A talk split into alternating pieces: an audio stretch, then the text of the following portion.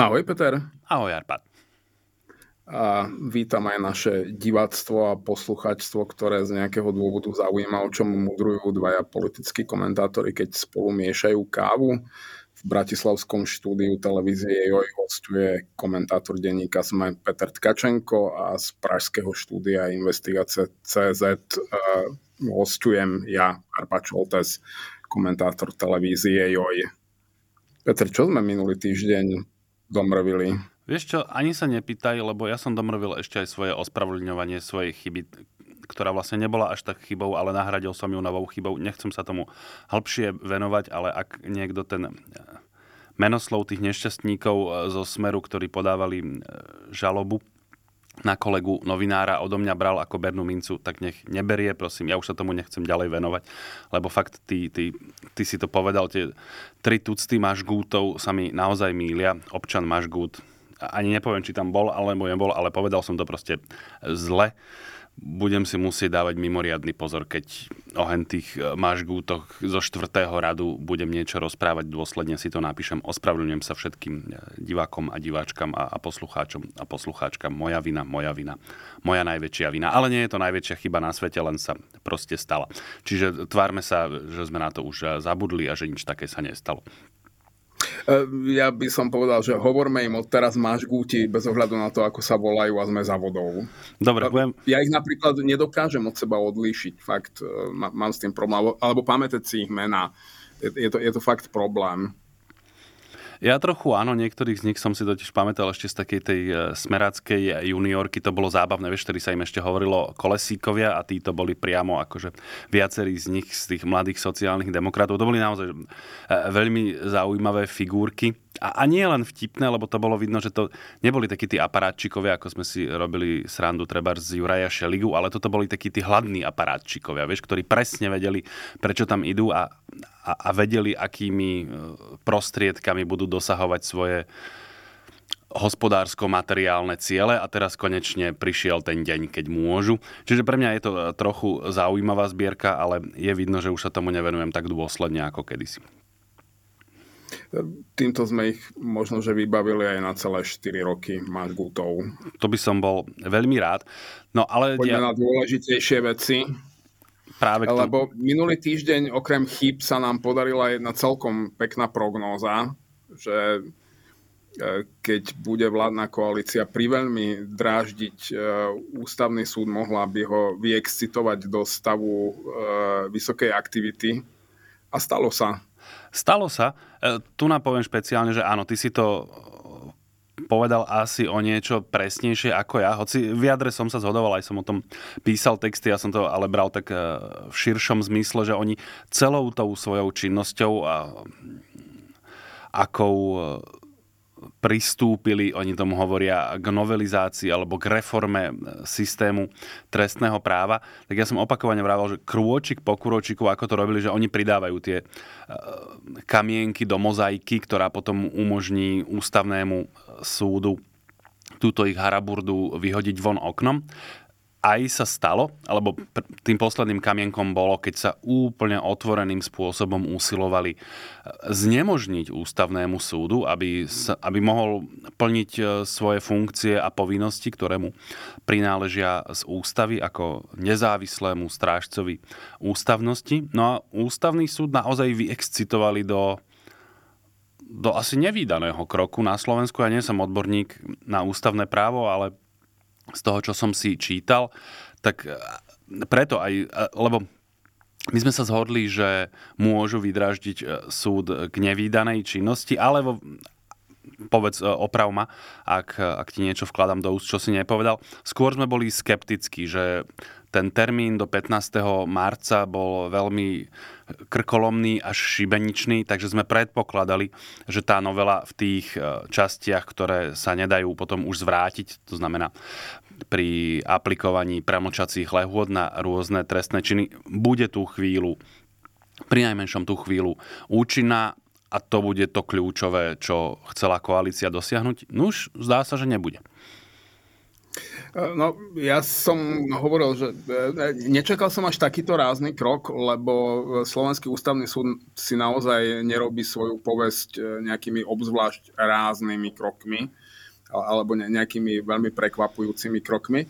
Čiže ja som čakal, že budú veľmi dobre pripravení na to, že keď konečne sa uráči úradničkovi na ministerstve vnútra, alebo teda keď nájde na klávesnici, že enter a konečne to stlačí a publikuje zákon v zbierke, takže budú pripravení reagovať okamžite.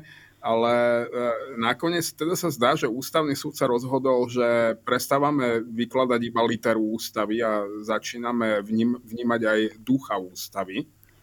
A jednoducho vlastne celkom explicitne vysvetlil e, tejto vládnucej koalícii, že e, ne, nemôže nejakými byrokratickými obštrukciami brániť ústavnému súdu v tom, aby bránil ústavu. No a uvidíme, ako to celé nakoniec dopadne, lebo vlastne teraz by ten istý úradníček mal publikovať v zbierke aj rozhodnutie ústavného súdu. To znamená, že musí, a, a tu neplatí to, čo si ty minule vysvetľoval, že naozaj ten zákon treba, všetky tie zmeny treba nejakým spôsobom inkorporovať do, do toho trestného kódexu, lebo tam sa niekde sa mení polveta, niekde celá a, a treba to tam pracne podopisovať a nesmieš sa pomýliť naozaj ani v čiarke. Tuto je to naozaj kontrol C, kontrol V, enter. Čiže som zvedavý, na čo sa budú vyhovárať, že prečo to nedokážu včas uverejniť, lebo s tým by som rátal. Ja. Možno sa im pokazí celý informačný systém na ministerstve na nejaký čas. To som úprimne zvedavý, ale skôr si myslím, že to zverejnia. Tam majú aj nejakú zákonnú lehotu, ak sa nemyslím, do pätnástich, do pätnástich dní.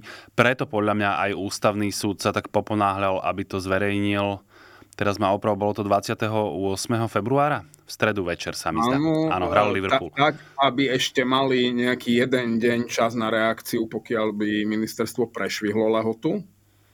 Len pri celkovom nastavení súčasnej koalície, ktorá sa naozaj nesnaží hrať na peknú, minimálne nie pred tými zložkami spoločnosti, ktoré nejakým spôsobom majú záujem o demokratické inštitúcie, právny štát. Oni sa prihovárajú svojmu voličovi, ktorému je to buď jedno, alebo dokonca považuje demokraciu za nepriateľské zriadenie.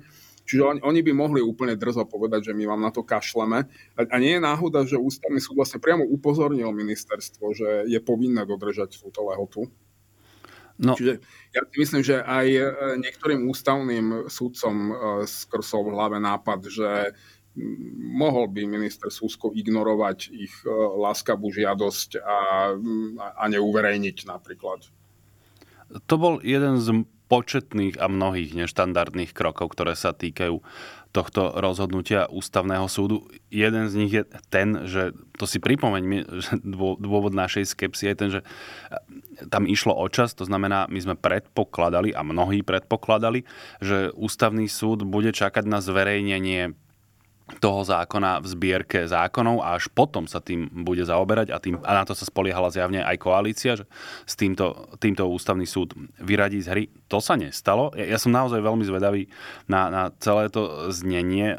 Oni to pomerne náročné čítania bývajú e, tie nálezy ústavného súdu, ale, ale toto, na toto som zvedavý, pretože oni tam budú písať o zákone, ktorý ako keby ešte neexistuje. Nie, že ty by si si ho nevedel poskladať dohromady. To áno, tá, tá, tie, tie zákony boli schválené, alebo ten zákon bol schválený v parlamente a ty ho vieš zlepiť, ale on trebárs nemá to číslo v tej zbierke. Vieš, že vždycky, keď čítaš nález ústavného súdu, tak on ten zákon menuje tým, že tam uvádza jeho číslovanie a ak sa nemýlim, opäť nech ma niekto opraví, tak v tomto prípade to vlastne nemáš, lebo ešte nebol zverejnený v zbierke zákonov. No, ďalší neštandardný krok naozaj bol v tej komunikácii, keď aj dávnejšie si ešte spomenieme, keď vydal tak, takú tlačovú správu adresovanú zjavne Robertovi Ficovi, aby láskavo ich, ich ako to povedať, o nich škaredo nerozprával a neobviňoval ich z nejakej kolaborácie s nejakými konkrétnymi politickými silami. Aj to bolo neštandardné a teraz presne pridali k tomu, myslím si, že tam aj menovali, neviem, či ministra spravodlivosti alebo ministerstvo ako také. že láskavo si dajte pozor na to, aby to vyšlo, pretože my potom budeme musieť pristúpiť k ďalším krokom, čo naozaj ako keby sa tam chystali na ústavnom súde na nejakú vojnu ústavných orgánov. A poviem, a podľa mňa do tohto Robert Fico ísť nechce z viacerých dôvodov. A čítam to trochu aj z toho, a to je trochu na ďalšiu tému, ako on sa tvári, že vlastne on je víťaz tohto rozhodnutia, pri najmenšom možno tak naozaj je, ak nie, tak pri najmenšom predstiera, že je s tým rozhodnutím spokojný, on to tlmočí ako odobrenie zrušenia špecializo- eh, to je prokuratúra, nie trestný, špeciálnej prokuratúry. Čo nie je celkom pravda, ten ústavný súd nepovedal, že, že to je ústavne v poriadku, len toľko, že v tejto veci ten zákon nepozastavuje, čo asi znamená, že už nie je cesty späť, aj, aj keby si po roku dospel k tomu, že to bolo protiústavné.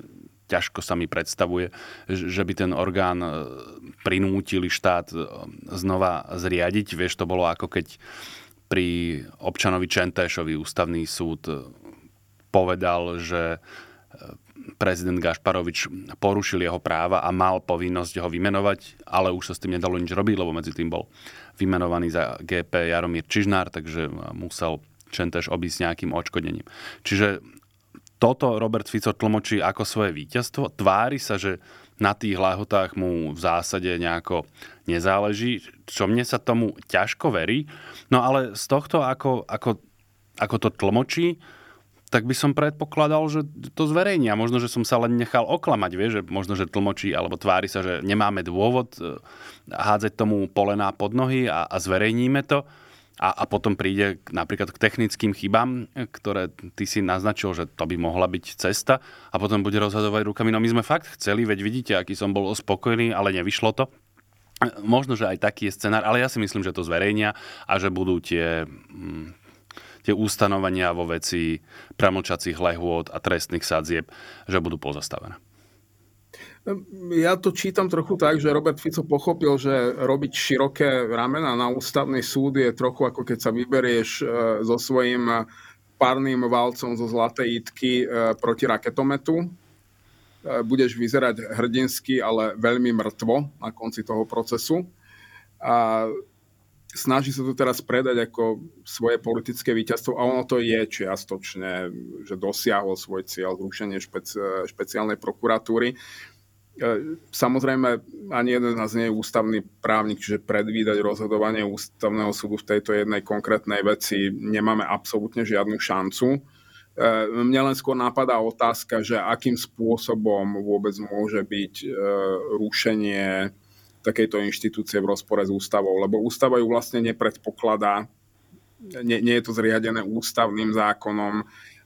Je to, je to naozaj nesystémový prvok, ktorý hovorí o tom, že demokracia sa bráni, pretože jej základné inštitúcie ako prokuratúra nie sú spoľahlivé, sú prežraté korupciou a musí zriadiť ďalší špecializovaný orgán, aby si poradil s organizovaným zločinom a a korupciou a politickou korupciou a týmito vyššími formami organizovanej trestnej činnosti, ktoré kompletne prerástli do demokratických inštitúcií. Lebo, lebo to je jediný zmysel, prečo zriadiš nejakú že špeciálnu prokuratúru a špecializovaný trestný súd, že tvoj štandardný e, právny systém alebo justičný systém si už nedokáže poradiť e, so zločinom. Ale Je, tým pádom je to nesystémová vec a keď si ľud krajiny povie, že nám to netreba, lebo my sme so všetkým spokojní tak, ako to je, tak podľa mňa ústavný súd s tým nemá veľmi čo urobiť. A keď, keď si ľud krajiny potom jedného dňa povie, že zastúpený teda svojimi volenými zástupcami, že a, tak predsa by sa nám to hodilo, no tak to môžu znova zriadiť. A mohli by potom aj šéfa špeciálnej prokuratúry vyberať trošku triezvejším spôsobom. Napríklad ja neverím, že v päť a pol miliónovej populácii sa nenájde aspoň jeden kvalifikovaný právnik, ktorý e, nemá na chrbte väčší balík konfliktov záujmov ako všetci ostatní právnici dohromady. To, to matematika nepustí. Taký tam musí byť. ja s tebou súhlasím samozrejme, čo sa týka samotnej existencie špeciálnej prokuratúry. Ono to bolo skôr naopak, ak si pamätáš tieto dve inštitúcie, špecializovaný súd, vtedy to bol špecializovaný súd, či vlastne ešte to bol špeciálny súd a špeciálna prokuratúra, tak oni naopak čelili problému, či smú existovať v súlade s ústavou a existovať popri tých ústavných orgánoch. Napadal tu síce možno nie najlepší človek na svete, volal sa Štefan Harabin a ústavný súd mu dal vtedy za pravdu, že toto nie je v súlade s ústavou a bolo to počas prvej vlády Roberta Fica a prvá vláda Roberta Fica potom vzala na vedomie tento nález ústavného súdu a pripravila nové zákony, ktorými potom vznikol špecializovaný trestný súd a, a prokuratúra, už si presne nepamätám, ako to bolo, ale zdá sa mi, že, že aj toto oni menili, myslím prvú vládu Roberta Fica, čiže tam naozaj ťažko povedať, prečo by to muselo existovať. Problém môže byť skôr procesný, že to to skrátené legislatívne konanie tam zjavne bolo neopodstatnené. Akurát v tejto veci ústavný súd bol vždy zdržanlivý, skôr sa prikláňal k tomu, že kým tá intenzita nehoráznosti nie je naozaj veľká, tak je to vec parlamentu. Ak si oni povedia, že chcú o tomto skrátene rokovať, hoci tie argumenty sú zjavne absurdné až hlúpe, tak nech sa páči. Ale už sme si povedali, že ústavný súd konkrétne v tomto prípade urobil viacero nevídaných rozhodnutí. Možno, že aj tu nás si niečo také povie, ale meritorne už to bude vlastne jedno, keďže ten, tá špecializovaná prokuratúra skončí, nie je asi cesty späť. Ale toto ja naozaj nepovažujem za niečo najdôležitejšie na Slovensku. Aj, aj ty si to podľa mňa pomenoval veľmi presne. Vo chvíli, keď tam zvolili občana Slovenskej republiky s najväčším konfliktom záujmov a dali budúcej vládnej moci veľmi dobré argumenty do rúk, tak bol viac menej osud tej inštitúcie, ak nie spečatený, tak veľmi skomplikovaný od tej chvíle. A, a to sa asi teraz naplnilo. Čiže, a to trochu premostím teraz, zdá sa, že spokojní budú z tohto rozhodnutia úplne všetci. Vieš, lebo ako prvá sa poponáhľala opozícia, keď sme sa dozvedeli o tom rozhodnutí, mimochodom tiež nemuselo najprv uniknúť do médií, toto len tak na okraj, lebo tá správa nevyšla na základe tlačovej správy ústavného súdu, ale odniekiaľ to uniklo. No tak najprv sa svoju spokojnosť tlmočila opozícia, potom prezidentka, hodný čas sme čakali na to, čo povie, povedia predstavitelia koalície. Ako som povedal, nakoniec tlmočil spokojnosť aj Robert Fico. No a aby to, sme to mali kompletné, tak zdá sa, že v zásade sme s tým rozhodnutím spokojní aj my dvaja, čiže vlastne už úplne všetci. No, v tom čase už koaliční politici obiehali po východnom Slovensku nejaké predvčasné oslavy em dé žet a ja som tá generácia, ktorá si ešte pamätá oslavy em dé žet, práve tie, na ktoré si Robert Fico tak nostalgicky spomína spred roku osemdesiatdeväť. Síce som sa ich nikdy neúčastnil, ale tí muži, ktorí sa zúčastňovali oslav Medzinárodného dňa žien, obvykle neboli spôsobili ani správnym spôsobom vykonať svoje najzákladnejšie fyzické potreby minimálne do poludnia nasledujúceho dňa. Čiže je možné, že aj preto sme čakali dlhšie na postoj Roberta Fica a, a ďalších ľudí z vládnej koalície. Možno si to prosto potreboval v pokoji premyslieť a chvíľu mu trvalo, kým nadobudol pokoj. Ja som sa veľmi usmieval, keď skonštatoval, že on je vlastne víťaz celej tejto situácie. Lebo teda v tom bode, v ktorom bol odsúdený na úspech, síce úspel, ale, ale práve v tom, čo podľa mňa je oveľa závažnejšie ako existencia špeciálnej prokuratúry. A, a to je de facto samoamnestia mnohých e, trestne stíhaných e, blízkych politických priateľov a súputníkov Roberta Fica. To, to je naozaj celkom chrápunstvo a tomu zatiaľ nevyšlo. A pokiaľ naozaj tá jeho novelizácia ani na sekundu nenadobudne účinnosť a platnosť, tak si tentokrát môže Ústavný súd povedať, že toto je natoľko komplikovaný prípad, že ho bude skúmať a analyzovať aj dva, tri, štyri roky. On tam lehotu nemá. Lehotu nemá. Ja súhlasím s tebou, že táto časť je oveľa dôležitejšia, aspoň ja ju za oveľa dôležitejšiu považujem. Aj som to tu tlmočil dokonca, že ešte dôležitejšie ako tú, tú amnestiu vnímam takéto... Ja neviem, či doslova zlé, ale tým, ako to robili rýchlo a akým razantným spôsobom, tak to považujem za nehorázne takýmto spôsobom meniť trestné poriadky, lebo tu ide o úplne zásadnú a kľúčovú úlohu štátu, ktorú keď nevie naplňať, tak ani, ani podľa pána Hobsa nemá právo na existenciu. To znamená chrániť bezpečnosť svojich občanov. A tu na zákonodárca takým šlendriánskym spôsobom do toho zasiahol a, a a vyvolal toľko oprávnených pochybností, že ja som to považoval za vlastne za skúšku Ústavného súdu, či dokáže tej vládnucej moci povedať, že nie, nemôžete úplne všetko. A v tomto zmysle pre mňa Ústavný súd obstál, hoci kto som, aby som to hodnotil, ale som trochu aj občan, tak asi si hádam, môžem trochu povedať. A považujem to za veľmi dôležité, hoci treba povedať, že tak ako sme pri tom, pri špeciálnej prokuratúre povedali, že Ústavný súd nepovedal, že to bolo v súlade s ústavou, povedal len toľko, že nepozastaví účinnosť zákona v tejto časti. Rovnako ani pri,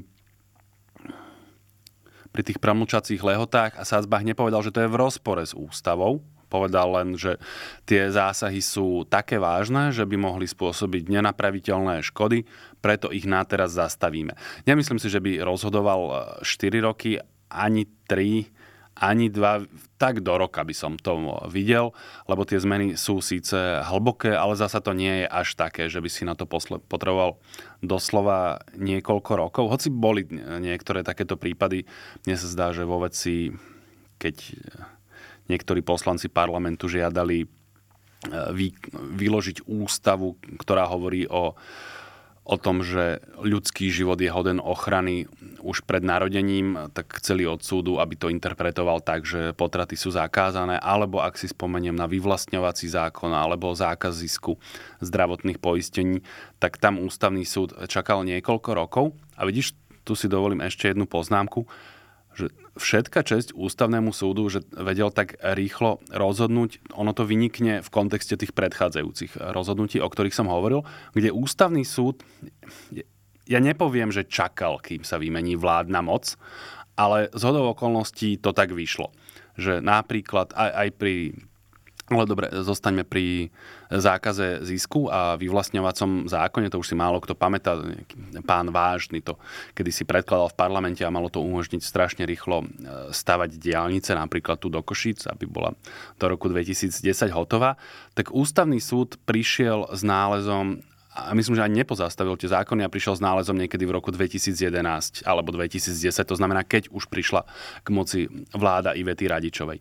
Čo ja som na to pozeral, že no, môžem to tak povedať, že podľa mňa ako keby si trochu alibisticky počkali na to, ako to vypáli a potom prišli s rozhodnutím. V tomto prípade vôbec žiadne taktizovanie nebolo. Práve naopak dali tej vládnej moci najavo, že toto oni jednoducho si nesmú dovoliť. Čiže naozaj odkazali im, že nemôžu všetko a to je úplne najdôležitejší poznatok z celej tejto anabázy. Minimálne do okamihu, kým nebudú mať ústavnú väčšinu. E, navyše, e, niektorí ústavní súdcovia upozornili na to, že to vôbec neznamená, že až budú rozhodovať meritorne, že povedia, že tieto zmeny sú protiústavné, lebo, lebo nemusia byť. To, to budú skúmať. A keď, keď akceptujeme, že ústava je nastavená tak, že zákonodarca môže meniť trestný kódex e, jednoduchou väčšinou alebo kvalifikovanou väčšinou, tak, e, tak môže. E, občania si takto zvolili, čiže zrejme to takto chcú mať a keď to tak nechcú mať, tak si na budúce budú musieť voliť inak a zase sa to zmení iným spôsobom. Čiže to je veľká otázka, že či tam ústavný súd nájde niečo, čo je vyslovene, že v príkrom rozpore s ústavou v tých, tých zmenách trestného kódexu. Neviem. Púšťať sa do dobrodružstva právnického myslenia pre dvoch právnikov je, že sa potom budeme tri štvrte hodiny odpravodlňovať na začiatku budúcej epizódy a to by už mohla byť aj nuda. Ale naozaj to, toto neznamená, že ústavný súd povedal, že celý ten všetky tie zmeny v trestnom kódexe sú na nič dokonca, veď tam boli aj e, disentné stanoviska, ktoré, alebo minimálne jedno, ktoré hovorilo o tom, že e, nebolo správne pozastaviť e, účinnosť celej novely, pretože sú tam aj ustanovenia, na ktoré sa dlho čakalo a, a ktoré e, veľmi významne chýbajú a, a bolo by fajn, keby začali platiť. Čiže naozaj výsledok v tomto okamihu môže byť akýkoľvek a prejudikovať rozhodnutia ústavného súdu. No tak na tom už pohoreli onakvejší ústavní právnici, ako sme my. Povedzme si to takto. Ja som myslel iba na to, že veď, dobre, ústavný súd treba aj môže, že vieš, rozhodne vydá nejaký, alebo príjme nejaké stanovisko do roka. Že rozhodne. Ale je možné, že potom ten nález bude písať v písomnej forme vyhotovovať ďalšie tri roky, kým sa bude dať zverejniť v zbierke zákonov. To by bol taký pekný odkaz uh, akémukoľvek politikovi, že chlapci, toto na nás neskúšajte. To by bolo prešibané. Opäť myslím si, že takto to nebude. Len nie, že by som... Nie, ale snívať o tom môžem. Ja vôbec nechcem prejudikovať, ale... do menšieho dobrodružstva sa môžem pustiť, keď si hovoril, že trestný zákon je v kompetencii zákonodarcu a teda v konečnom dôsledku občanov. Tu samozrejme absolútne platí, to, to nie je ústavný zákon. Ale on má také závažné následky, to znamená, oberá ľudí o slobodu v tom najhoršom prípade, alebo tým svojim pôsobením chráni ich bezpečnosť, že sa dotýka veľmi dôležitých ústavných princípov, to znamená slobody občana a, a jeho bezpečnosti. Čiže tu ná podľa mňa nemôže ústavo, teda zákonodarca všetko. Ja poviem príklad, vieš, že keď si napríklad niekto povie, že sa mu veľa občanov Slovenskej republiky si povie, že sa im nepáči červená farba a teraz dajú mandát zákonodarcovi poslať ťa do basy za to, že nosíš červené trenky alebo tričko.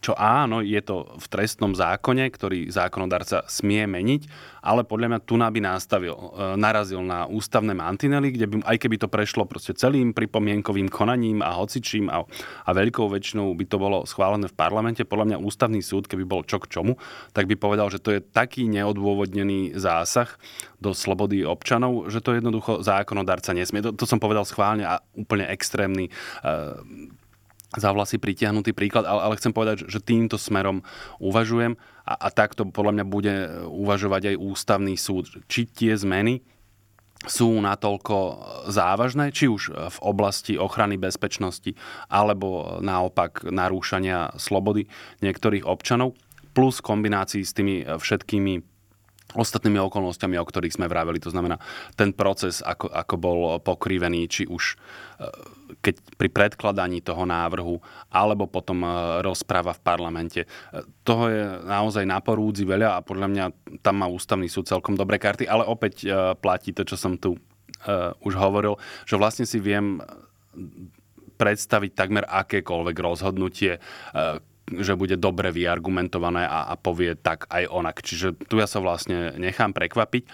Akurát máme tu nejakú indíciu, že keď to už pozastavil, tak tam bude veľa ľudí inštinktívne, myslím veľa ľudí na, ústavných, na ústavnom súde, inštinktívne vnímať vážne problémy, čiže asi by som sa mierne priklonil k tomu pozastaveniu. A to, a to nie je akože prejudikovanie v zmysle, že intelektuálne to hodnotím, ale, ale politicky na základe toho správania. Uh, uvidíme, uh, lebo ja rozumiem tvojmu uh, príkladu uh, tie, tie červené trencle ako fajn, ale ja si viem predstaviť úplne realistické legislatívy, ako napríklad, že homosexualita bude opäť trestný čin, alebo že vražda homosexuála bude iba priestupok a nie trestný čin. A, a tam by ústavný súd samozrejme mohol povedať, že toto je úplne v rozpore so súčasne platnou ústavou a keď to chcete mať takto, tak si ju musíte prepísať kompletne, ale že od podlahy vlastne novú. Tu sa zmierňujú tresty, skracujú premlčacie lehoty. Uvidíme, uvidíme, že ako sa k tomu postaví ústavný súd. Počkáme si s pokorou na rozhodnutie a čo ma na tom baví, že Robert Fico bude musieť s tou istou pokorou čakať na rozhodnutie ústavného súdu. Ja si myslím, že na rozdiel odo mňa mu to úplne jedno nebude. Mm, nám to asi tiež nie je jedno, ale povedzme, že jeho sa to dotýka intenzívnejšie osobne ako nás dvoch. Aspoň našťastie zatiaľ, myslím, nemáme nejaké priame skúsenosti s trestným zákonom.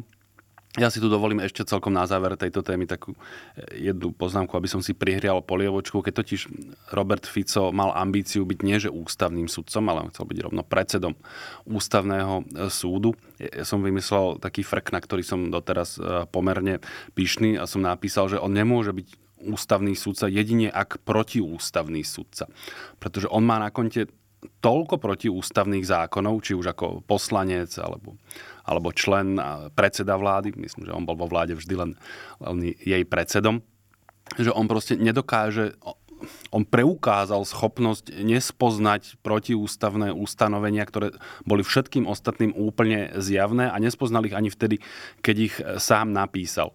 Čiže toto je opäť spomínaný, alebo to je ďalší žetón do, do toho jeho portfólia protiústavných činov. No, dobre, toto ešte nie je, že protiústavných, ale ak by ústavný súd tak rozhodol. No a týmto by sme to mohli asi uzavrieť, lebo... Ja by som sa ešte chcel zastať Roberta Fica, lebo ty automaticky predpokladáš, že on nebol schopný rozoznať, že zákony, ktoré sa snaží presadiť, sú protiústavné.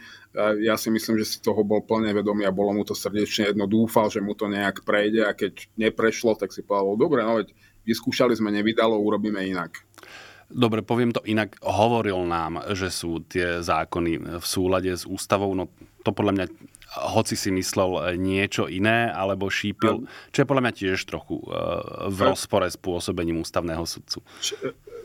Robert Fico hovoril, no, no ako zistíš, že Robert Fico klame? Vidíš, zvyčajne že pohybuje perami. Dobre, môžeme pokračovať s touto osobou, druhou témou, ktorá sa vrátime na začiatok týždňa, rezonovala v tom čase, pretože buď koncom minulého týždňa, alebo asi cez víkend sa objavila tá správa, ja som na to dosť vyjavene pozeral, kde on začal rozprávať, že on nedopustí, aby išli slovenskí vojaci bojovať na Ukrajinu, aj keby ho to malo stáť funkciu predsedu vlády.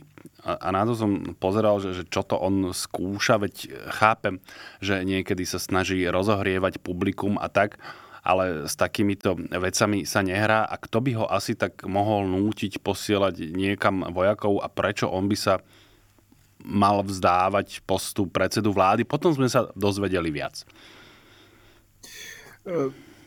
Mňa celkom baví, ako sa pokúšajú tento jeho skvelý počin interpretovať ako pokus o prenastavenie témy v prezidentských voľbách, alebo že je to iba nejaké tak, také, že pé er taktizovanie, aby prekryl celú problematiku zmeny trestného zákona.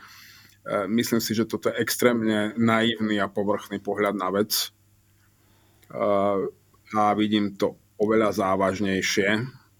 V prvom rade jemu sa podarilo nastaviť a, a to akože naozaj za toto rešpekt nie Robertovi Ficovi, lebo toto podľa mňa nevymyslel on, ale tomu, kto to vymyslel, že jemu sa podarilo v Európe, kde absolútne že nebolo témou, že poslať vojakov na Ukrajinu európskych, žiaľ, ale, ale vieme, že nie. Že sme na to už dostatočne pohodlní a zbabeli, aby sme to neurobili. A jemu sa podarilo tú tému nastaviť tak, že teraz s tou kartou môže hrať napríklad aj Vladimír Putin a že sa o tom zrazu všade hovorí a že to je téma. V podstate sa mu podarilo nádherne eskalovať napätie alebo dať Rusku zámienku, aby mohlo eskalovať napätie. A to s jeho pseudomierovou rétorikou. Toto je fascinujúce. A je to tak dobre zahraná hra, že tu fakt nevymysleli v Bratislave. Tu budem sa opakovať v okamihu, keď vymenovali e, Blanára za ministra zahraničných vecí. Bolo jasné, že toto si môže Robert Fico dovoliť len preto, lebo zahraničná politika sa už nebude tvoriť na Slovensku. Inak by tam musel dať niekoho, kto nepotrebuje z Google Maps hľadať, že kde je ministerstvo, keď pôjde prvýkrát do úradu. Tak ako, ako naozaj, on, máme ministra zahraničných vecí, ktorý že nemá že bledého šajnu o zahraničnej politike, naozaj. Podľa mňa Barzaký Ďoďo v detvianskej krčme, ktorý aspoň s kamarátmi občas e, rieši ne, nejaké geopolitické veci z Infovojny, tak, tak má lepší prehľad. A, a to, toto bolo naozaj veľmi pekne zahrané a ja si myslím, že za, zároveň to ešte plní iné ciele. Robert Fico pripravuje svoju vlastnú populáciu a špecificky svoj vlastný elektorát na to, čo plánuje, či vyvoláva strach. On, on v podstate týmto hovorí, že Rusko sa nedá nie, že poraziť, ono sa nedá ani zastaviť. Tí Rusi sem úplne sto percent prídu. Ukrajina nemá absolútne žiadnu šancu. Pozajtra ich budete mať za humnami a keď nebudete ich kamaráti, dopadnete ako ľudia v Buči, ale nebojte sa, lebo ja som ich kamarát a ja sa s nimi dohodnem. A možno vám nebude lepšie ako teraz, ale budete žiť. A potom to má ešte jeden čarovný aspekt, ktorý e, možno nebol, že plánovaný a zámerný a chcený, ale pozri sa na Viktora Orbána. Veď on vyzerá popri tom Robertovi Ficovi ako európsky štátnik. Zrazu. On je ten dobrý. Rozmýšľam, odkiaľ by som začal. A asi od začiatku. Ja som zdržanlivejší v tom, čo si povedal, že... Hm, že nejaká veľká hlava e, mimo Bratislavy toto vymyslela a vypálilo to tak. Hoci súhlasím, že Robert Fico e, veľmi nadšene a dôsledne kopíruje naratívy ruskej propagandy a, a neraz priamo samotného Kremľa, lebo oni sú trošku odlišné, tie komunikačné stratégie, vieš, ako rozprávajú niektoré proxy hlavy kremelské, ako rozpráva sám Kremeľ, ale tu podľa mňa on, alebo ktokoľvek už to bol, využil tú okolnosť, že pred tou schôdzkou v Paríži, oni, oni tomu hovorili summit, podľa mňa to, ja by som to asi summitom nenazval, sa tam stretlo, to boli vlastne všetci predsedovia vlád, respektíve predstavitelia členských krajín Európskej únie, asi áno, a, a neviem, či aj niekto ďalší. No a nejako pri tom pozývaní sa objavila niekde informácia, že Emmanuel Macron, francúzsky prezident, chce nejakým spôsobom hrať s touto kartou nasadzovania vojakov.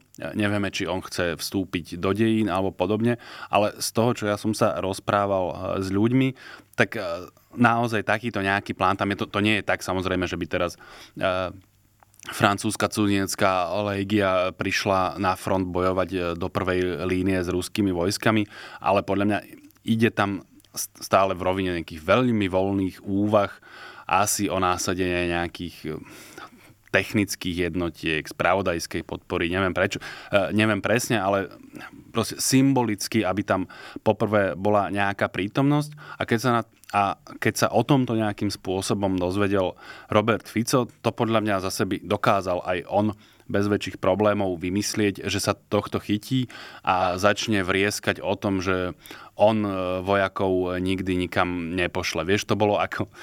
Už viem, nevedel som si na to spomenúť cez týždeň, čo mi to pripomenulo. Ak si ešte niekto pamätá na takú vec, ako bol radarový systém, ktorý mal byť v Poľsku a Českej republike. V Poľsku mal byť, myslím, ten radar a v Českej republike samotné rakety. tak Fico proaktívne začal vrieskať, že no, síce od nás nikto nič nechcel, ale to ja by som nikdy nedovolil, aby to bolo u nás. A všetci na neho pozerali, že nikto sa ťa na nič nepýtal, vieš. Toto mi vyzerá trochu podobne, akurát v trochu inej situácii, ale teda toto ja nepovažujem za, za zvlášť náročné, že on, keď sa k nemu dostala táto informácia, tak, tak začal konšpirovať a splietať o tom, že on žiadnych slovenských vojakov na rozdiel od hentých vojnových štváčov nikam nepošle. A v druhom slade možno ja budem tiež za toho naivného, lebo tiež som uvažoval o tom, že prečo by, takto, on by toto využil za každých okolností, ale dva týždne pred prezident, či tri týždne pred prezidentskými voľbami, keď asi trochu chce, aby to ten Peter Pellegrini vyhral, no tak mm, môže to byť súčasť predvolebnej stratégie. Určite to Petrovi Pellegrini mu neublíži, ja si myslím. Môžem sa opýtať, ako mu to pomôže, keď naozaj masívnym spôsobom mobilizuješ voliča Ivana Korčoka? Ja neviem, či masívnym spôsobom mobilizuješ voliča Ivana Korčoka. A tu nie je dôležité, ako to, respektíve ja si netrúfam povedať, ako to nakoniec vypáli, ale vieš, aj, aj keď si na Andreja Kisku vyťahoval, ja neviem, úžerníctva a, a, a scientológiu, nakoniec to dopadlo tak, že naozaj, že celá činnosť Roberta Fica mobilizovala tú druhú stranu, ale myslím si, že nebudeme spochybňovať, že tú stratégiu vymysleli v centrále Smeru a organizovali túto, túto kampaň. Čiže aj, aj toto mi vychádza na niečo veľmi podobné, veď aj Babiš s tým narábal s tým, s tým argumentom, že ja som prezident mieru a Petr Pavel nás zatiahne do vojny a podobne. Toto vnímam ako vlastne opakovanie tej predchádzajúcej stratégie. Ja si myslím, že toto špecificky nesúviselo s prezidentskou kampaňou, že táto úvaha za tým podľa mňa že vôbec nebola. Nemyslím si, že Robertovi Ficovi vôbec nejak extrémne záleží na výsledku prezidentských volieb. Preňho to nemá úplne osobne komfortné riešenie, preňho nebude v paláci úplne bezpečný a príjemný ani Ivan Korčok, ani Peter Pellegrini, každý z úplne iného dôvodu. Ale Ivan Korčok je úplne jednoznačne pro Ukrajina, pro NATO, pro Západ. Robert Fico urobil niečo, čo podľa mňa zdvihne zo stoličky každého, kto vidí svet podobne ako Ivan Korčok. Kdežto ten volič Petra Pellegriniho, on je saturovaný. Jeho chlapci teraz vládnu, valcujú to tu, všetko ide tak, jak má. Andrej Danko sa už hrdo hlási k autoritárskému spôsobu vlády. Čiže jeho toto nebude úplne mobilizovať, lebo eš, naozaj ešte aj ten zbabelý Dilino, ktorý posielal na ministerstvo vnútra, že on teda odmieta slúžiť v armáde, si uvedomuje, že mu to reálne nehrozí. Čiže ne, ne, nerozumiem, že ako, naozaj autenticky nerozumiem, ako má toto pomôcť Petrovi Pellegrinimu. Najvyššie Peter Pellegrini asi nemá úplne len toho radikálne proruského voliča. On, on predsa len pôvodne nebol tvárou tohto sveta, veď celý Peter Pellegrini vznikol tým, že sa pokúsili predhodiť ľuďom niečo krajšie ako Robert Fico. A na tomto stojí a padá jeho fenomén. Je stále veľmi nejasné, že aký podiel voličov ľudí, ako ja neviem, že Štefan Harabin napríklad, hej, pôjde voliť Petra Pellegriniho v druhom kole. Čiže naozaj, ja, ak, ak za týmto bol úmysel, že nastavovať tému neexistujúcej prezidentskej kampane, to, to by sme si museli myslieť o Robertovi Ficovi, že je slaboduchý, a on podľa mňa nie je slaboduchý. Viem si úplne realisticky predstaviť, že tento faktor tam pôsobil, bárs nie je rozhodujúci, ale podľa mňa pôsobil a, a tá úvaha nie je podľa mňa úplne zložitá. Pri najmenšom, ak s ňou niekto pracuje, možno nie Robert Fico, ale napríklad členovia Hlasu celkom isto, to si videl na tom, ako oni na tieto slová Roberta Fica zareagovali, okamžite sa k tomu prihlásili. Pre mňa sú v tomto indikátori naozaj facebookové stránky viacerých popredných predstaviteľov Hlasu a tam bolo vidno, že oni hneď naprvú na to išli, tlmočili to, verklíkovali, aj sa radovali z toho, že oni vo vláde schválili, že nepošlú žiadnych vojakov na Ukrajinu a tá, tá úvaha je predsa úplne logická. Je to hra na, na bezpečnosť a istoty, čo je úplne normálna a štandardná hra. A, a na druhej strane snaha vydesiť tých voličov, lebo áno, vravíš, že voliči Ivana Korčoka sú prozápadní, proukrajinskí, proeurópsky a tak ďalej, ale oni ti chcú nejak podsunúť, že aha, no ale keď vieš, toto prepáliš, tak ty, alebo tvoj syn, alebo tato, alebo bratranec pôjde s flintou niekam, niekam na front. Čiže to, to je jednoznačná snaha buď odradiť tých voličov od Ivana Korčoka, alebo mobilizovať svoj akože promierový tábor, aby si uchránili svoju základnú občiansku bezpečnosť, to znamená, nenarukovali niekam. Ale zdá sa mi, že, že to sme odbočili uh, ku kampani. Boli sme pri tom uh, Robertovi Ficovi, čo bolo, mňa tam zaujalo pri týchto jeho slovách uh, jedno vyhlásenie predtým, ako išiel do toho Paríža. On tradične nabrí, lebo použil tento, tento príbeh o tých, o tých vojakoch, ako, vojakoch, ako ich chcú poslať na Ukrajinu, čo on nedopustí. Nabrízgal samozrejme všetkým našim spojencom, že sú to vojnoví štváči a v zápäti, a, a hovoril teda, že jeho kritizujú pre jeho suverénnu zahraničnú politiku a, a on ju bude robiť vždy a znova a, a dookola. A potom sa začal dožadovať bezpečnostných záruk pre Slovenskú republiku.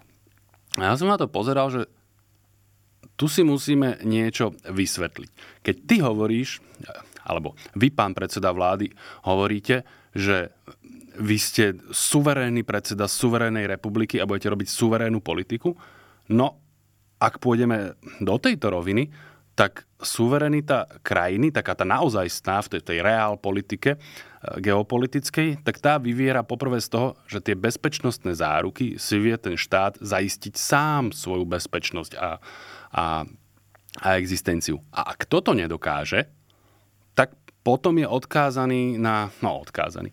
Potrebuje mať spojencov, možno, že aj, aj rovnako silných, ale, ale niekedy teda silnejších, ak oni sú uh, schopní poskytnúť mu bezpečnostný dážnik. No a tí spojenci napríklad niekedy niečo za to chcú. Napríklad nebyť oplutý ako, ako vojnový štváč a, a že všetci sú retardovaní a, a on si bude robiť, čo chce. Ja môžem povedať, že dobre, nech sa páči, ale potom uh, budete v tom svojom svete. A ak tieto postoje uh, on bude korigovať vzhľadom na to, že máme spojencov, ktorí nemajú dôvod niečo nám dávať len tak, no tak potom je to v rozpore s tou jeho takzvanou suverenitou. No už ja si myslím, že kým Viktor Orbán oznamuje alebo naznačuje svoje budúce strategické ciele v Rumunsku na Túšváňoši, tak Robert Fico to e, robí na Facebooku e, v rôznych e, bizarných videách. A ja toto, e, ja toto všetko naozaj čítam ako, a, ako strategické posolstvá a hlavne naozaj aj dovnútra. Áno, on naozaj chce vyvolať ten strach e, v ľuďoch, ktorí sú na neho na Slovensku, že obzvlášť náchylní, lebo veď síce to nie je národ z babelcov, ale, ale bojovať tí ľudia nechcú, lebo by sa im mohlo stať niečo zlé. A, a, a to je naozaj že veľká časť populácie. Chcem povedať, že aj rozhodujúca. Ale vieš, on keď hovorí, že žia, žiadam bezpečnostné záruky a zároveň hovorí, že títo moji partneri ma vystavujú extrémnemu riziku, tak ďalší nevyhnutný krok bude povedať, že táto banda vojnových štváčov nedokáže garantovať moju bezpečnosť. Budem sa musieť obrátiť na Rusko, ktoré to dokáže, pretože Rusko je mocné, Rusko je veľké, Rusko je dobré. Rusko tu príde tak či tak a keď sa s nimi po dobrom dohodneme, tak budeme prikrytí jeho bezpečnostným dážnikom už na veky večné. Áno, a uchováme si svoju suverenitu. Celkom bez pochyby. podľa mňa ideš... No, ja som toxicky, toxicky pozitívny opäť. Mne sa zdá, že, že ideš trochu ďaleko. To, že Slovensko vystavuje týmto rizikám, zhruba tak, ako si ich opísal, to súhlasím, ale nemyslím si, že Robert Fico toto úprimne chce. Akurát je už taký ľahostajný v tej svojej rozdrapenosti a, a, a v skutočnosti aj v nenávisti voči Ukrajine, lebo mne sa zdá, že teda ja si myslím, že, že tu nás ohráva rolu aj tento vlastne iracionálny e, faktor, ale proste on tam je prítomný, on tú Ukrajinu a Ukrajincov e, z duše živelne neznáša, opovruje nimi, takže tu sa to zlieva potom do takého balíka, ktorý má, áno, pre Slovensko e, nebezpečné následky, ale ja to vnímam ako, ako možné neželané dôsledky toho Ficovho správania. Akurát jemu ako keby už to bolo trochu všetko jedno a pri tej svojej snahe dosahovať svoje vnútropolitické, alebo podľa mňa sú to vnútropolitické ciele, tak zásadným spôsobom ohrozuje bezpečnosť Slovenskej republiky. Aj suverenitu v skutočnosti. To, ja by som sa škriepil hneď v dvoch bodoch. Poprvé si nemyslím, že Robert Fico nenávidí Ukrajincov. Ukrajinci sú mu naozaj úplne ľahostajné, mu jedno, či sú živí alebo mŕtvi a v akých počtoch. E, ďalšia vec je, že e, jemu nejde o vnútropolitické ciele. To si, to si podľa mňa trošku prestrelil. Tak aj, že o niečo viac tentokrát. Jemu ide výhradne o osobné ciele. To nie je to isté. Oh, OK, toto v nejakej miere spájam. On ich síce náplňa domác- v domácej politike, lebo však veď, ľudia si ho tam zvolili, ale toto sú naozaj osobné ciele. Aj, aj tie kšefty s Európskou úniou, že on ešte občas bude hlasovať tak, ako treba, lebo veď vie, že je tam ešte pekných pár miliárd eur, ktoré keď sa mu podarí dostať na Slovensko a pokiaľ sa mu podarí dobre zmanažovať finančné toky, tak aspoň on osobne a jeho ľudia, o ktorých sa opiera, na ktorých sa potrebuje spoľahnúť, nebudú chudobnejší na rozdiel od zvyšku krajiny, keď to dopadne zle, ale ja si myslím, že u ňoho je to naozaj že veľmi zásadný geopolitický obrat. Ne, neviem, čo ešte musí urobiť, aby ľudia konečne akceptovali realitu, že Robert Fico vlastne plynule nadviazal na, na to Mečiarovo, že keď nás nebudú chcieť na západe, pôjdeme na východ, on už na ten východ ide. Je v komplikovanejšej situácii ako Vladimír Mečiar, lebo tomu stačilo nerobiť nič a Robert Fico bude musieť pod... podniknúť obrovské množstvo aktívnych krokov, aby sa mu podarilo vymaniť z Európskej únie a z NATO. Keby o tom dnes vyhlásili referendum, určite by to neprešlo. Dokonca aj keby bolo platné, podľa mňa ešte stále aj väčšina jeho elektorátu by rada konzumovala materiálne výdobytky Západu. A bude im jasné, že pokiaľ odtiaľ odídeme, tak, tak im akože brúcha plnšie mať nebudú. Hodnoty sa im páčiť nemusia, ale nemecké autá, talianská móda a japonská elektronika sa im páčia aj naďalej. A on bude musieť naozaj veľmi intenzívne masírovať svojho vlastného občana, kým bude nejaký exit Slovenska z týchto štruktúr priateľný a kým mu aspoň ako tak hladko prejde. To, to, to nie je proces na dva týždne, samozrejme. Ale pre mňa veľmi čitateľným spôsobom začal tento proces, alebo teda ho začal Robert Fico. Inak ešte zaujímavé na tom Paríži je, že tam... už z viacerých zdrojov naznačujú, že jeho tam pôvodne ani nechceli pozvať. Potom to slovenská diplomacia nejak uhrala, že tú pozvánku dostal.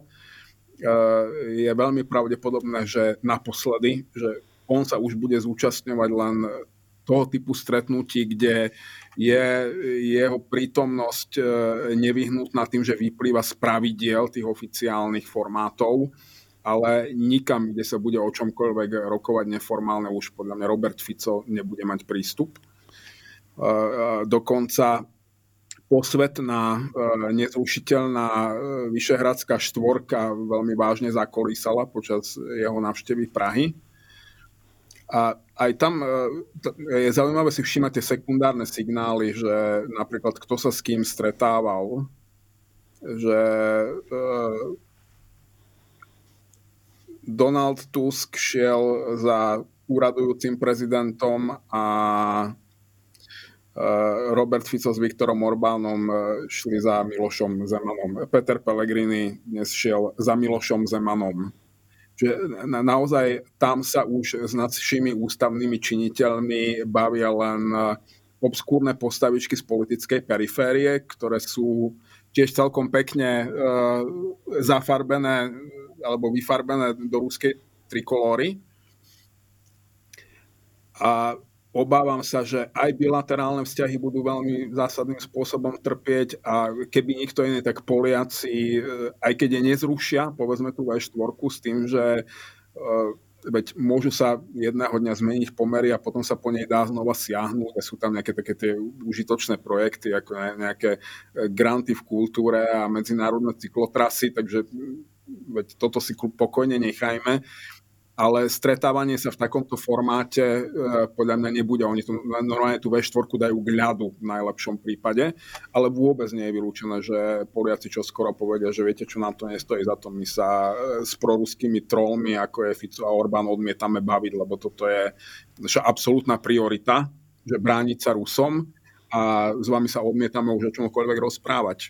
Česi ešte k nám majú taký sentimentálny vzťah, nevedia si to úplne predstaviť, že že úplne prídu o, o, o Slovákov ako o spojencov, ale Poliaci v tomto žiadny sentiment mať nebudú. Ja pôjdem trochu chronologicky, ako som si tu urobil poznámky.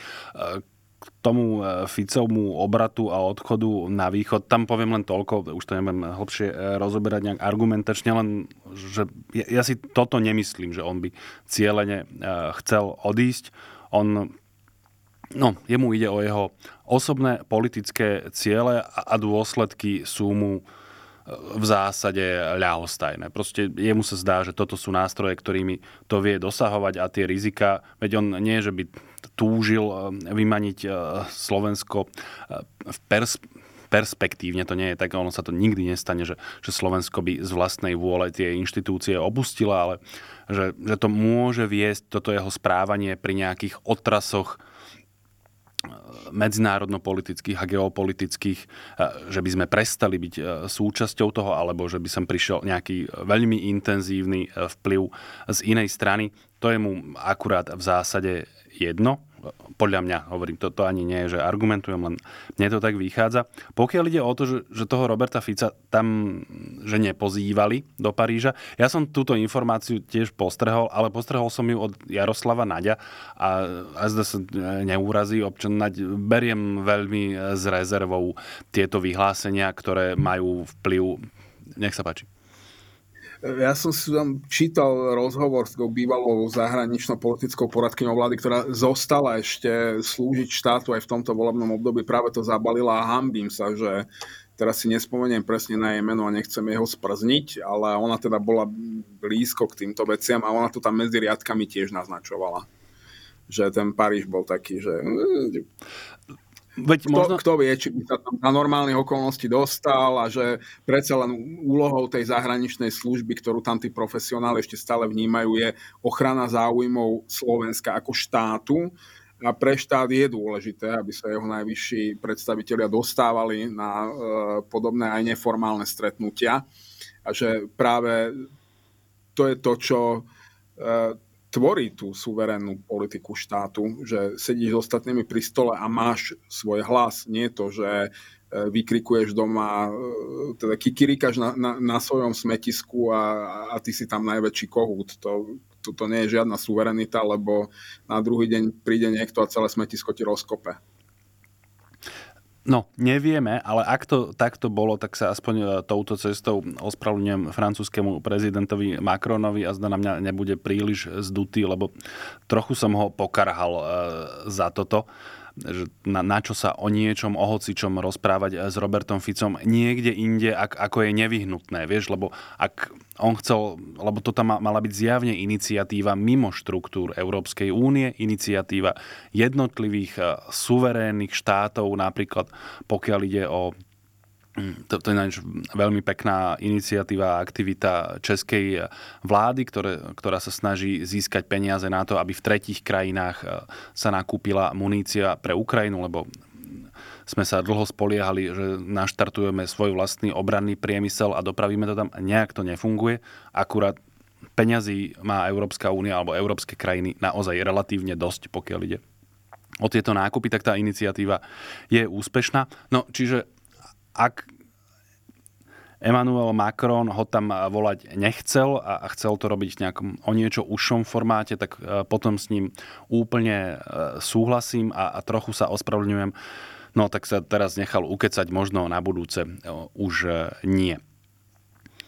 A ja som čítal ten tvoj komentár a ja by som sa pod neho kedykoľvek podpísal aj dnes, lebo veď Emmanuel Macron je normálne, že dospelý svojprávny človek, a napriek akémukoľvek naliehaniu slovenskej diplomácie mohol povedať, že prepáčte, ale tohto týpka ja k sebe nepozvem, pokiaľ mi to neprikazuje vyslovene nejaká právna norma v úvodzovkách, že, že je to pravidlo, že na tomto formáte sa musí zúčastniť.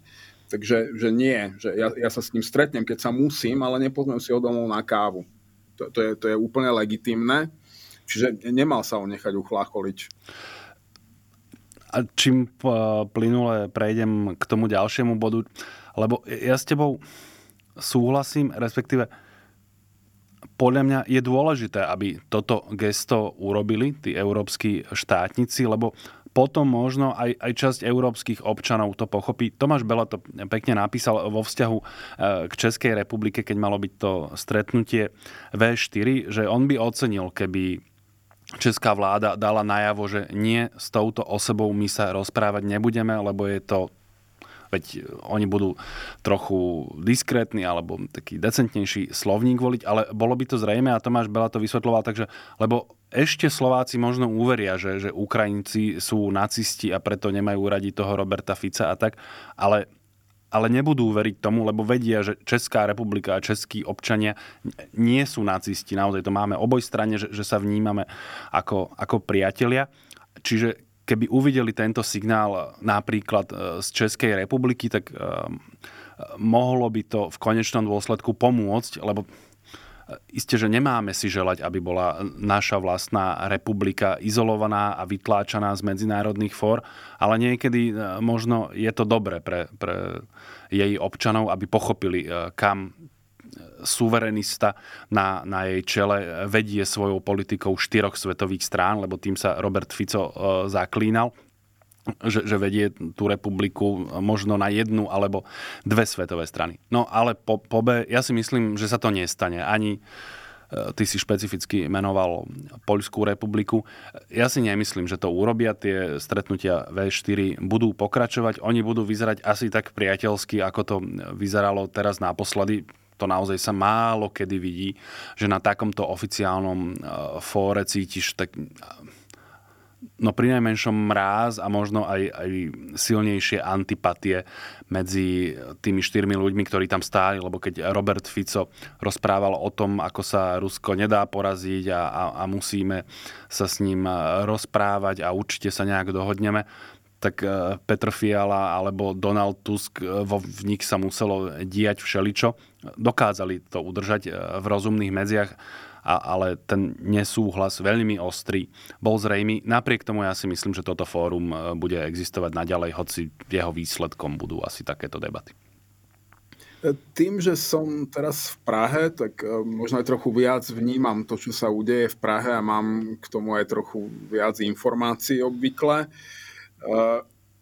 Premiér Fiala je povestný tým, že on je naozaj ešte tak akademicky zdržanlivý. Čiže prakticky celý jeho prejav, ktorý súvisel so stretnutím Vyšehradskej štvorky, bol že atypicky ostrý. To, to si tu všetci všimli. Uh, najviac tomu pomohol Robert Fico, ktorý prišiel uh, a na, naozaj nie, že s milým a zdvorilým úsmevom, ale, ale s nefalšovanou aroganciou zasalutovať protestujúcim, ktorí ho posielali domov do Ruska. Toto česká verejnosť veľmi silne vnímala, veľmi silne vnímala jeho úplne neprimeraný útok na pražskú redaktorku er té vé es, na Katku Vítkovú. To tu ľudí pobúrilo úplne, že, že nepredstaviteľne, taký, od ktorých by som to možno ani nečakal. Jednoducho na toto neboli zvyknutí ani od Miloša Zemana. A, a prišlo im to, že úplne, že chrapúnske, sprosté, vulgárne. A, a, a práve táto drobnosť u, u nich veľmi pomohla, že, že pochopiť, kto je Robert Fico. Ove, oveľa viac, než akékoľvek nejaké jeho politické statementy. A teda to rokovanie, ktoré tam bolo, e, neprebiehalo údajne úplne podľa plánu, že vlastne ani nedošlo k rokovaniu delegácií. Naozaj tam sedeli iba premiéri. Že sa spoza tých dverí aj hluk ozýval. Nebolo to úplne bez zvyšovania hlasu. Trvalo to oveľa dlhšie, ako to bolo plánované. A že to prebehlo že vo veľmi, veľmi nepriateľskej atmosfére. Že ani nie napätej, ale vyslovene nepriateľskej. Čiže áno, ja si myslím, že Česi by nám teraz pomohli ako krajine najviac tým, keby dali najavo, že za týchto okolností pre nich ani Slovensko nemôže byť partnerom. Budú v tom ešte opatrní, pretože majú pocit, že kým aj s niekým ako Robert Fico že a Viktor Orbán že vedú aspoň nejaký dialog, takže to ešte nie je úplne stratené. Ja v tomto vidím istú dávku takého toho iracionálneho, emocionálneho prístupu, že minimálne na tých Slovákoch nám záleží a máme ich radi a ešte sme sa nezmierili so, s definitívnou stratou blízkej osoby, že ešte neakceptovali realitu. Ale ja si myslím, že Robert Fico ich do toho veľmi rýchlo doženie. Dobre, ja si myslím, že skôr nie. Z viacerých dôvodov. Jeden bude asi nejaký taký historický, vieš, mali sme tu skúsenosť napríklad, teda okrem toho, že s Robertom Ficom opakovane, hoci teda samozrejme Robert Fico štvrtý skúsený je teda celkom iná káva ako ten prvý, druhý, aj tretí, ale napríklad aj s Vladimírom Mečiarom, kedy oprávnene sa na nás dívali ako na veľmi čudnú republiku, kde sa dejú veľmi čudné veci a nebolo už ďaleko od toho, aby mohli povedať, že to je taká, ale že dosť mafiánska republika, akých v Európe nie je celkom veľa. A predsa vtedy pri najmenšom navonok tie vzťahy sa pestovali a navzájom si tlmočili vlády podporu a pomoc, hoci bolo zrejme teda, že s Vladimírom Mečiarom sa, sa ťažko dá nejako konštruktívne na niečom dohadovať, ale bolo to také čakanie, že povedali si, že tam ani tí Slováci toho Mečiara tam nemôžu mať naveky a musíme s nimi pestovať nejaké vzťahy, nemôžu byť tí občania rukojemníkmi jedného vyšinutého premiéra. A, a napokon sa to aj naplnilo. Čiže ja si myslím, že aj vzhľadom na, na túto skúsenosť to s nami budú skúšať ešte. Nejakú chvíľu bez pochyby áno, ale každá trpezlivosť má niekde svoju hranicu a svoj koniec a ja si nemyslím, že Robert Fico dokáže nenaraziť na hranice tejto trpezlivosti, alebo že ho vôbec zaujíma, kde tie hranice ležia. Jemu je to dnes už naozaj úplne jedno. Pri najmenšom jedno. On, on sa možno neteší z toho, kam smeruje, ale jednoducho jeho životná situácia ho dotlačila týmto smerom a, a teraz sa pokúsi z tohto citrónu vyžmýkať toľko limonády, koľko bude schopný. Dobre, mám tu, máme ešte nejaký čas. Mám tu také vlastne až tri témy na okraj. Jedna sú, ty si si to vypýtal, taká trochu smiešne sa ti to vraj zdalo, že v parlamente nám vypukli prázdniny, respektíve predčasne ukončili schôdzu, čo zhodou okolností koreluje s tým, že sme niekoľko týždňov pred voľbami. Potom tu mám také zaujímavé výročie, že vlastne tento týždeň by sa skončilo funkčné obdobie predchádzajúceho parlamentu, keby neboli predčasné voľby, lebo vláda Igora Matoviča dostala mandát parlam- z parlamentu, ktorý bol zvolený dvadsiateho deviateho februára dvetisícdvadsať, odkedy teda už uplynuli tie štyri roky, čo si ľahko všimneme vďaka tomu špecifickému dátumu s priestup- priestupným rokom. No a potom Ficovú mediálnu politiku, ktorá e, nesie nejaké plody aj. Ja by som možno len v stručnosti premostil tej mediálnej politike treba cez tú Katku Vítkovú, ku ktorej sa tu správal, že úplne, že naozaj s ikonicky vidláckou aroganciou a a naozaj si to v Česku ľudia všimli, že intenzívne si to všimli, nie len novinári, ale že úplne bežní ľudia. A potom, no vlastne túto tému vybavíme rýchlo, lebo tým, že my sami sme novinári, tak sme na všetkých frontoch v nejakom konflikte záujmov a sú veci, ktoré prosto nechceme komentovať, ako napríklad ty asi určite nechceš hovoriť nič k Zuzane Kovačič-Hanzelovej, ktorá oznámila, že dočasne teda prestáva sa venovať politike pre útoky, ktoré už nezvláda. A je to, je to, je to v podstate dosť hrozné, že, a, a rozumiem, že pre, pre naše kolegyne je, sú akékoľvek útoky oveľa, že ich prežívajú oveľa intenzívnejšie ako my. Vieš čo? Starí otrlici, ktorým je to úplne jedno. Ja to beriem ako pozitívnu spätnú väzbu. Keď, keď mi niekto chrápunsky vynadá, tak si predstavím, že tento človek, keby ma mal chváliť, tak to by bolo na šabľu a, a že je dobre, že mi nadáva. Viem, že robím svoju prácu dobre, ale mne sa nevyhrážajú s násilnením a podobne. Čiže, a, a nie som žena. Čiže tomu to rozumiem. Je, je, je, je to smutné, lebo je to ďalší hlas, ktorý bude chýbať. A zhodou okolností sa ma práve včera kolegovia v čete pýtali, že len mi položili tú otázku, takže vo viacerých vrstvách a na, na tento aspekt sa mi nepodarilo v tej krátkosti odpovedať, že čo, čo by mali robiť tí novinári na Slovensku teraz, keď sú pod enormným tlakom. Že na, naozaj českí kolegovia to spracovávajú ako tému. A ja si myslím, že môžeme robiť jediné, robiť si ďalej svoju robotu. Až kým nás, ja neviem, nepozatvárajú, nepozabíjajú, nezrušia alebo čokoľvek. Čiže škoda každého jedného novinára, ktorého dokážu týmto spôsobom eliminovať. Ale tu si musím prihrať svoju polievčičku, že to bolo veľmi dávno pred voľbami, keď som poukazoval na to, že autoritársky režim musí urobiť tri prvé kroky a na to som poukazoval opakovane. A to je ovládnuť systém spravodlivosti, čo sa deje. Momentálne to Ústavný súd nejakým spôsobom tlmí, ale určite nedokáže zabrániť kompletnému ovládnutiu minimálne polície, prokuratúry a potom uvidíme, ako dopadnú súdy. Ďalší nevyhnutný krok je úplne rozbiť akúkoľvek otvorenú občiansku spoločnosť. To, to sa už deje, útoky na mimovládky, a teraz nemyslím, že financovanie. Už, už som tu počul opäť e, slovné spojenie, že zákon o zahraničných agentoch, a ja si myslím, že ho mať budeme v nejakej forme. A existuje milión iných spôsobov, akými môže štát e, znepríjemňovať život mimovládkam tak, že v nich nakoniec nikto nebude chcieť pôsobiť. E, no a potom samozrejme je to umlčanie slobodných médií.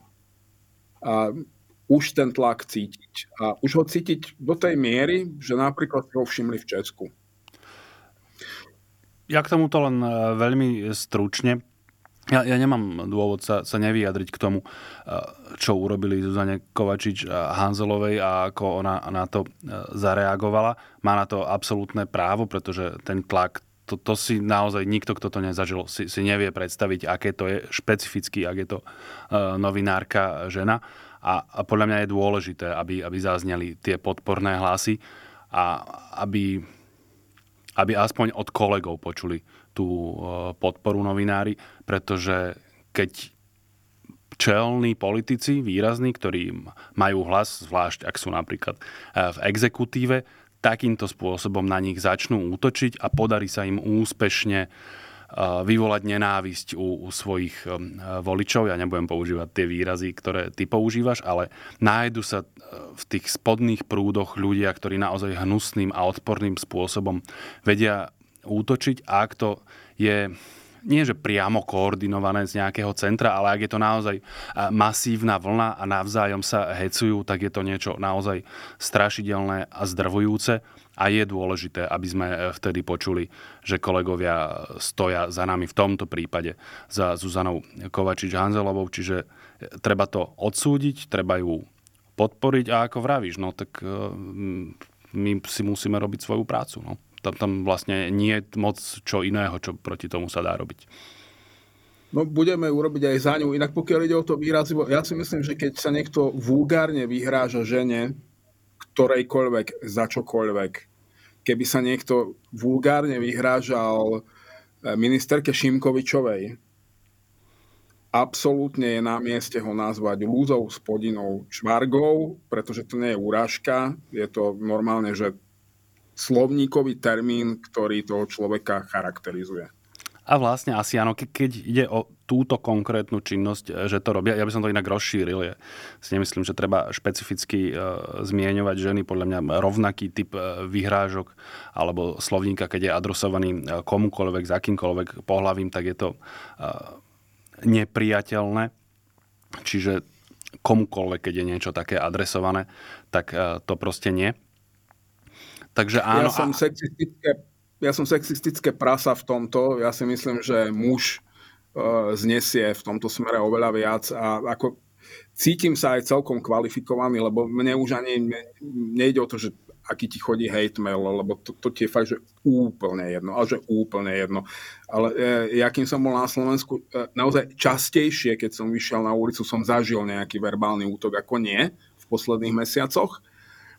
A tak ti poviem, že aj to mi bolo úplne jedno, lebo kým to neprejde do fyzického útoku, tak e, však, e, vieš, o, e, ob, e, občan Chrapač má posvetné právo si zanadávať, predsa len si nejak verejne činný, čiže aj ty by si to mal byť schopný zniesť, pokiaľ to neprekročí fyzickú hranicu. Keby to prekročilo hranicu fyzického útoku, je to problém, lebo tam máš potom vysokú šancu, že napríklad skončíš v policajnej cele.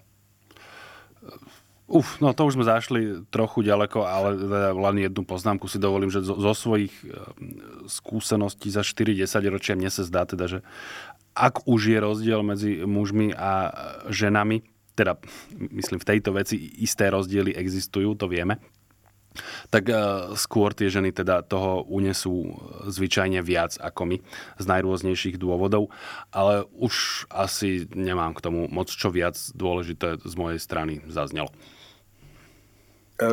Dobre, tak teda na, na, na čo nám ešte zostáva čas? No, máme tie štyri roky od, od volieb, alebo tie parlamentné prázdniny. Tie parlamentné prázdniny asi tak v stručnosti sa dajú vybaviť celkom.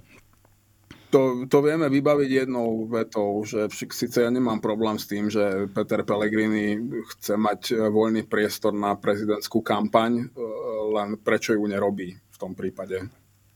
Vidíš, a tu už sme že v širšej debate, lebo on ju nejakým spôsobom robí, samozrejme, ale robí ju tak, aby to vyhovovalo čo najviac jemu a čo najmenej jeho protikandidátovi, ktorým v skutočnosti je Ivan Korčok. Toto je naozaj zaujímavý fenomén, že takéto vlast, vlast, skoro úplné ticho kampaňové sme asi nemali pred žiadnymi, určite sme nemali pred žiadnymi prezidentskými a, a možno ani inými voľbami a, a je to úplne zjavná stratégia Petra Pellegriniho a jeho tímu.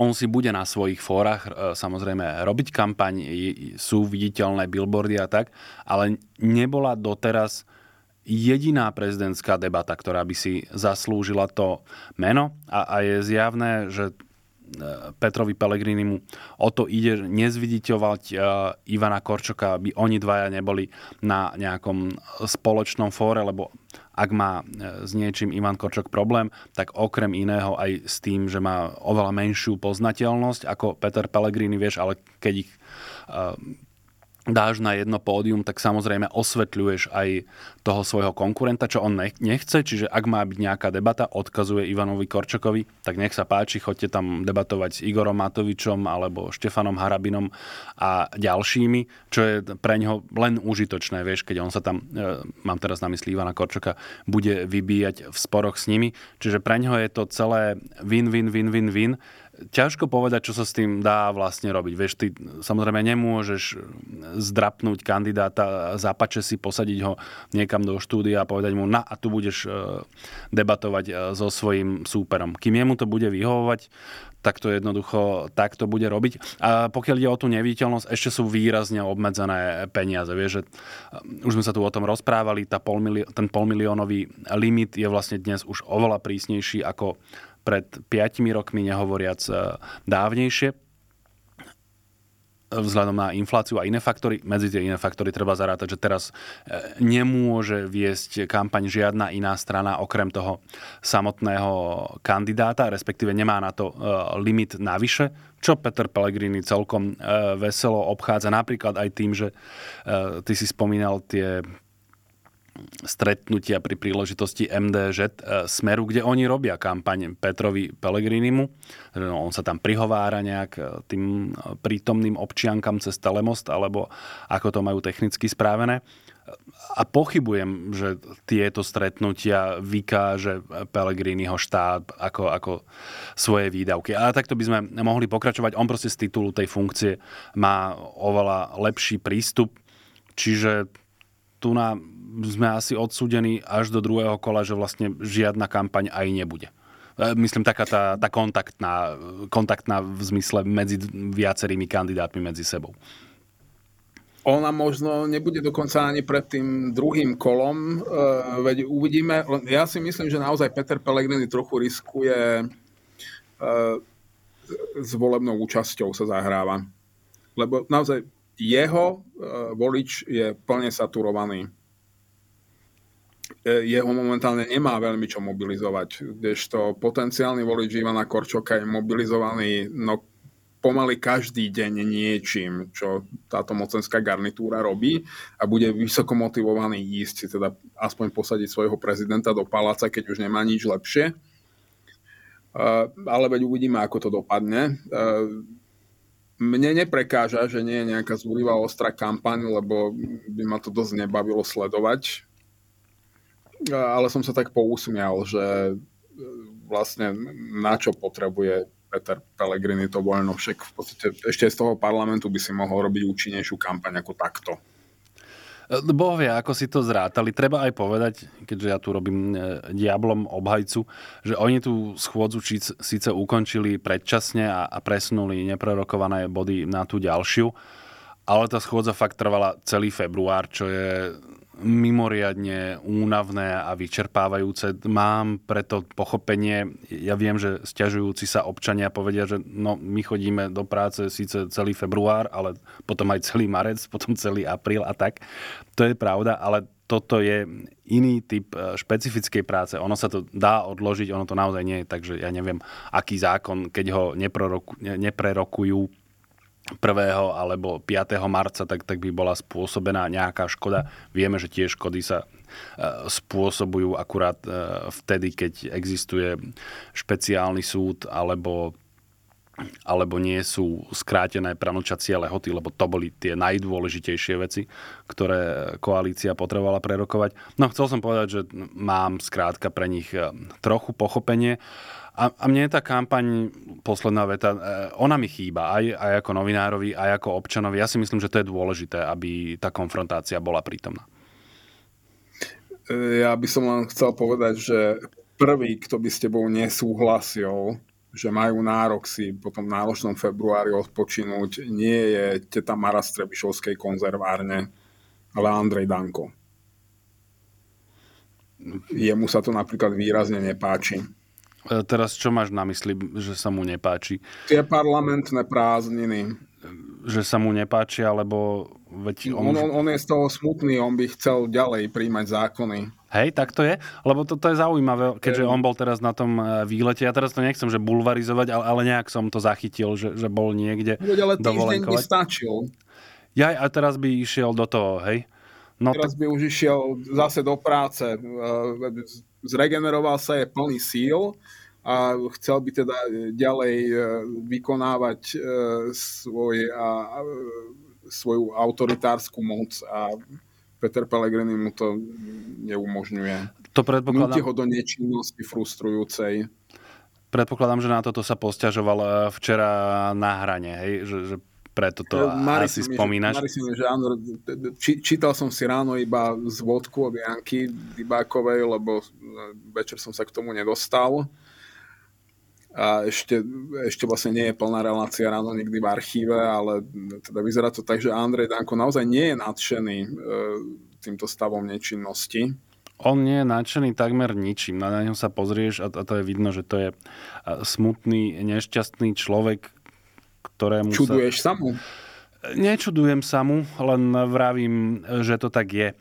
A pokiaľ ide... On nekontroluje už ani svoju vlastnú stranu a predpokladáme, že ešte stále fun- kontroluje svoje telesné funkcie, ale on musí byť hrozne frustrovaný.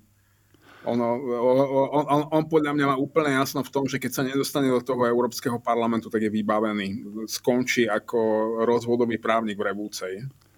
To ja ti neviem, že či mu pôsobenie v Európskom parlamente v tomto nejako pomôže. Mne to vychádza skôr naopak, vieš, že keby ho odlifrovali ešte aj z toho slovenského parlamentu, tak na ňom od neho nebude závisieť takmer nič. To mne sa zdá, že pokiaľ ide o...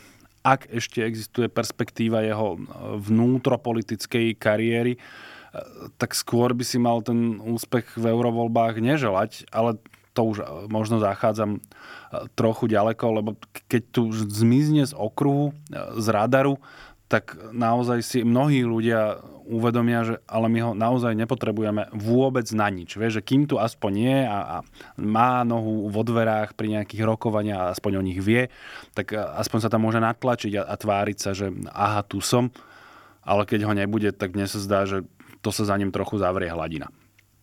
Ja si myslím, že on si už uvedomuje, že, že stratil svoju pozíciu. Keby, keby nechcel uspieť v európskych voľbách, tak nekandiduje. To, to, to, nekandidoval by. To, to je úplne najjednoduchšie, čo sa dá urobiť v tomto prípade.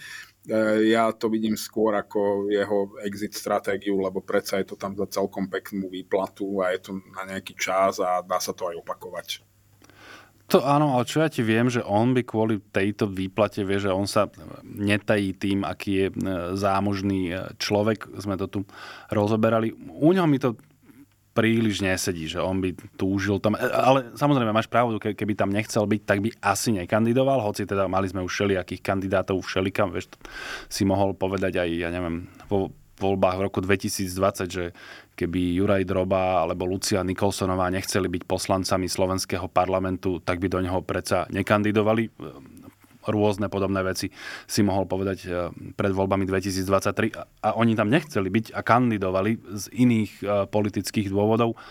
No, to, toto tu asi nevyriešime. Nám... Nezabudni na ekonomické motivácie, lebo keď už sedíš v tom Európskom parlamente a je predpoklad, že pravicoví extrémisti veľmi posilnia po týchto európskych voľbách, tak aj tam máš strčenú nohu do dverí a sú rôzni hráči, väčšinou ďalej na východ od Ukrajiny, ktorí ti budú ochotní určite niečo ponúknuť, pokiaľ tam budeš aktívne presadzovať ich záujmy.